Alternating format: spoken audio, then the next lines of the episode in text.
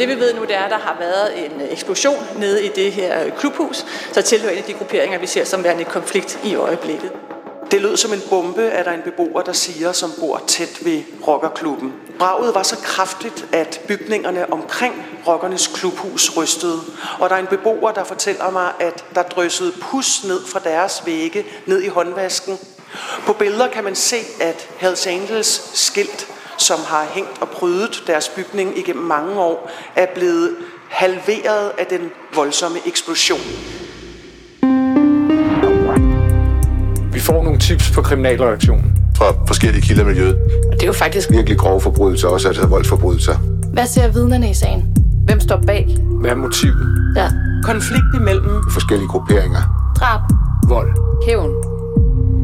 Hver uge vender vi aktuelle kriminalsager på Ekstrabladet. Der har været stillhed om politiets efterforskning siden den øredøvende eksplosion ved Hells Angels klubhus på Svanevej i København tidligere om morgenen den 9. september i år. Men tirsdag blev to mænd på 20 og 28 år fremstillet i grundårsfør i retten på Frederiksberg, hvor de blev sigtet for at have koordineret og foranledet sprængningen i forening med to navngivende mænd, og for at have taget del i tilvirkning og overlevering af bomben.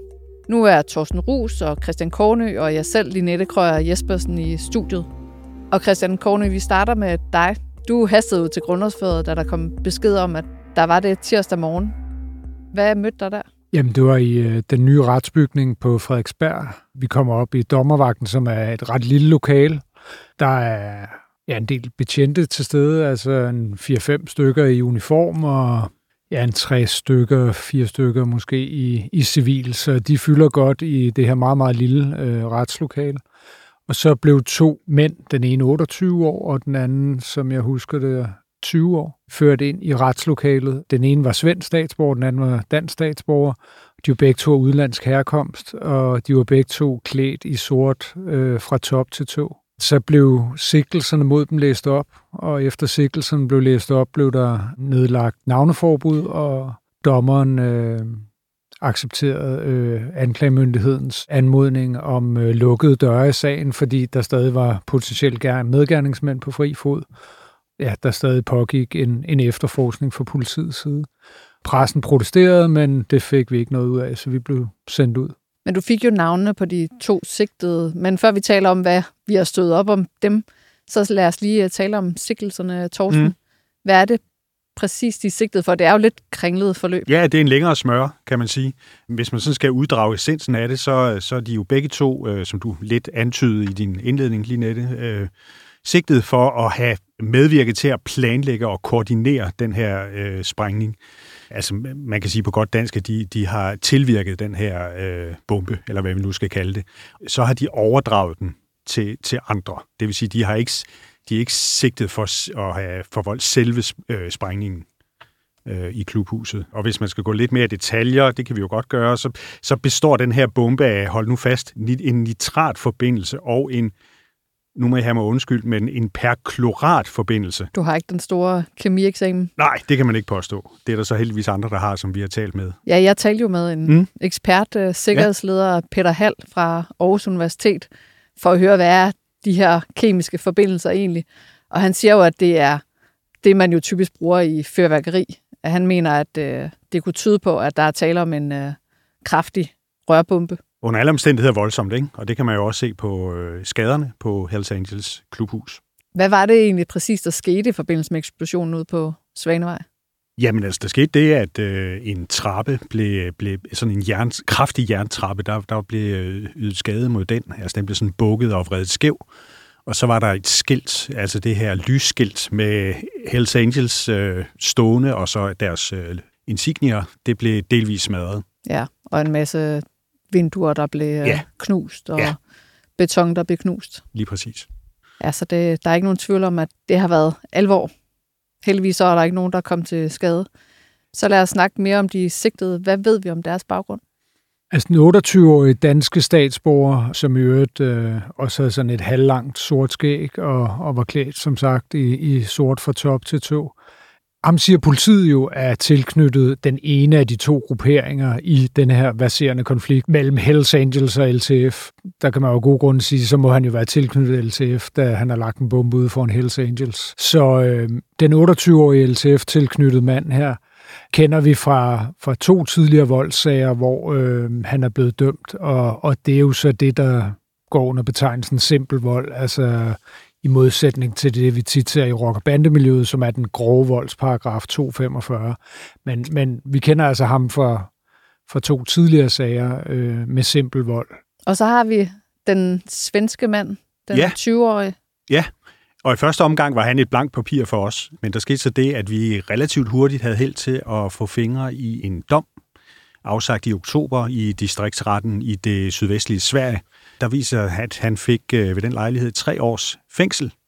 En relativt hård dom øh, for et, det man kunne kalde gruppemishandling, altså, eller grov vold mod en person, og det går faktisk et par år tilbage, det er helt tilbage til 2021, så vidt jeg husker. Ja, foråret 2021, hvor han øh, sammen med nogle andre var kørt ind i et parkeringsanlæg, sådan, sådan tyder det lidt, øh, hvor, hvor de så har opsøgt en mand og sparket og slået ham ret voldsomt, så han efterfølgende fik øh, alvorlige skader, blandt andet har øh, haft svært ved, at, eller har mistet dele af sin lugtesans. Men vi Han- ved ikke nærmere omkring hans eventuelle banderelationer. Nej, altså det vi får at vide fra, fra kilder i Sverige, det er, at han tilhører en, øh, en relativt berygtet familieklan, som er en del af det kriminelle miljø i området omkring Malmø.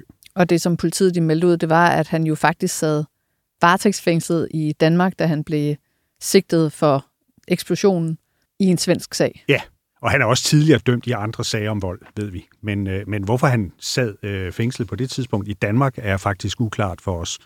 Og hans tilknytning til Danmark er, står også lidt hen i det uvæse, men, men øh, mit indtryk er, Christian, at han også har haft en vis tilknytning til LTF.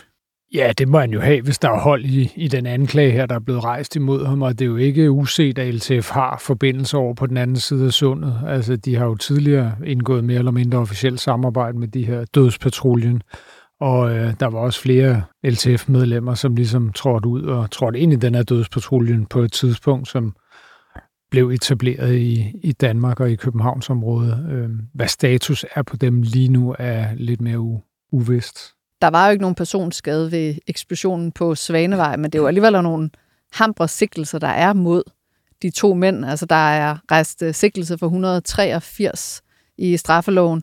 Altså den, der med forsæt til skade på andres person eller formue for vold og sprængning. Og det har jo altså en strafferamme op til 12 års fængsel. Så er de også sigtet for straffelovens paragraf 192 lille a, som er den her med skydevåben eller eksplosivstoffer, som jo har en minimum straf på to års fængsel. Og derudover så er der øh, rest øh, sikkelse efter bandeparagrafen øh, 81 lille a, som jo er som led i øh, en verserende konflikt. Er der stadigvæk konflikt? Ja, nu vil jeg bare lige i forlængelse af det, du siger her, øh, lige gentage, at begge mænd nægter sig skyldige i, i, i de rejste sigtelser. Og ja, altså på trods af, at vi ikke har set nogen altså offentligt kendte anslag siden bombesprængningen her 9. september, så er det øh, politiets vurdering, at øh, der stadig pågår en aktiv konflikt mellem LTF og Hells Angels.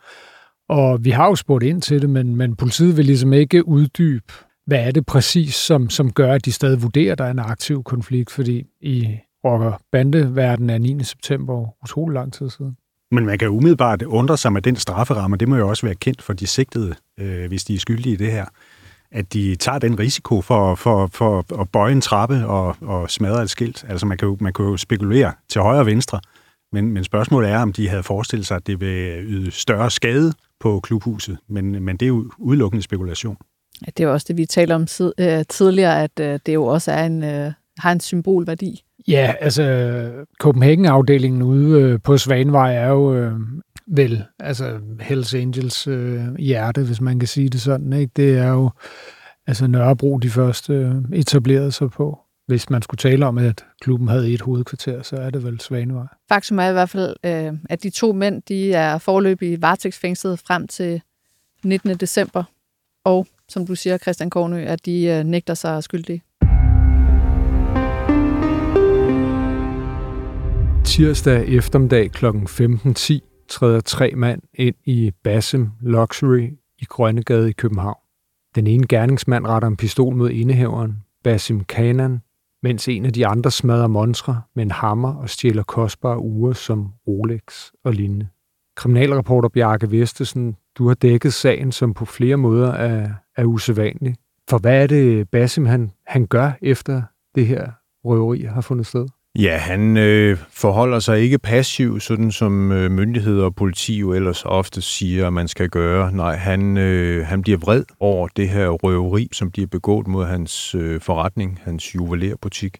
Øh, så han sætter jo efter de her tre øh, gerningsmænd, som jo flygter ud af hans butik øh, rundt i gaderne tæt på Kongens Nytorv, og får så først sammen med sin nevø øh, indhentet en af dem, øh, får ham pacificeret, og nevøen sætter sig ovenpå ham, eller i hvert fald holder ham pacificeret og tilbage, mens øh, indehaveren her, øh, Basim, han øh, fortsætter efter nummer to, får fat på ham, og den tredje gerningsmand bliver så øh, sporet og snust op af en politihund umiddelbart efter.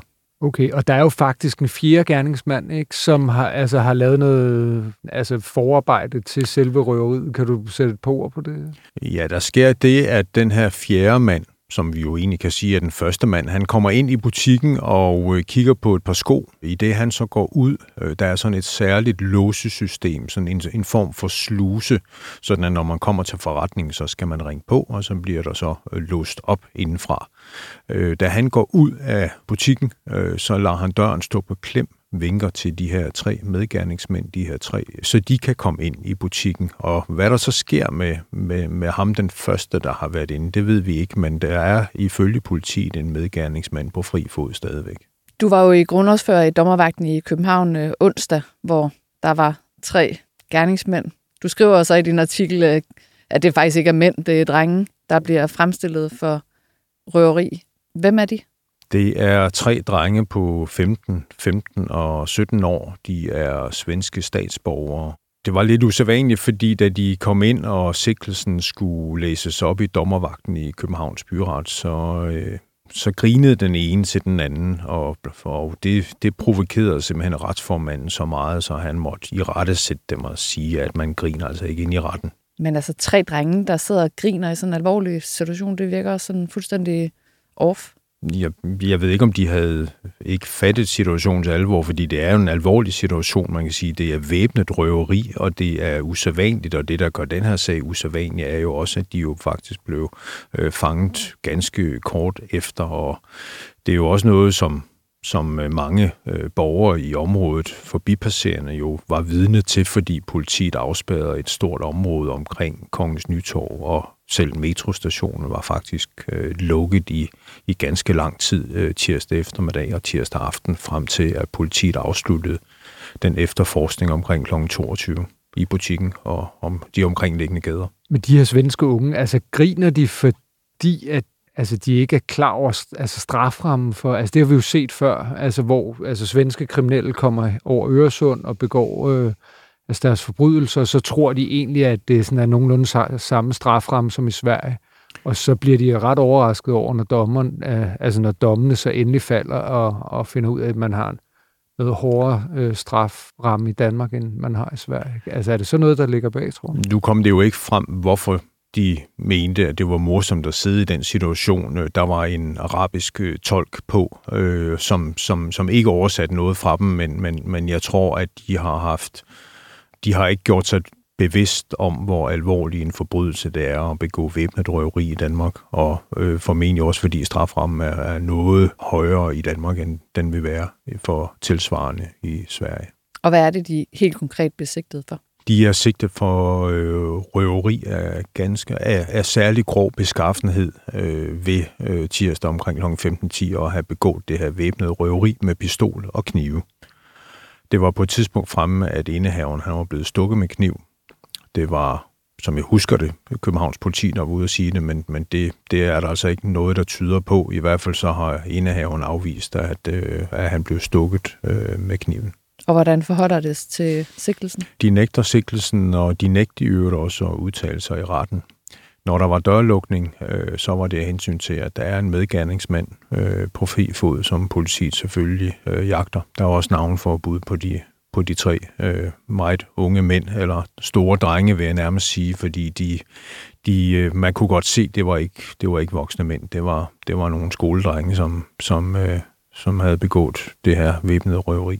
Og nu var Christian jo i introen inde på, at øh, indehaveren han blev truet med en pistol. Ved du, om der rent faktisk var tale om en rigtig pistol? Det tror jeg ikke, der var, fordi øh, der var ikke en øh, sigtelse for våbenbesiddelse, så meget tyder på, at der har været tale om en, en atrap.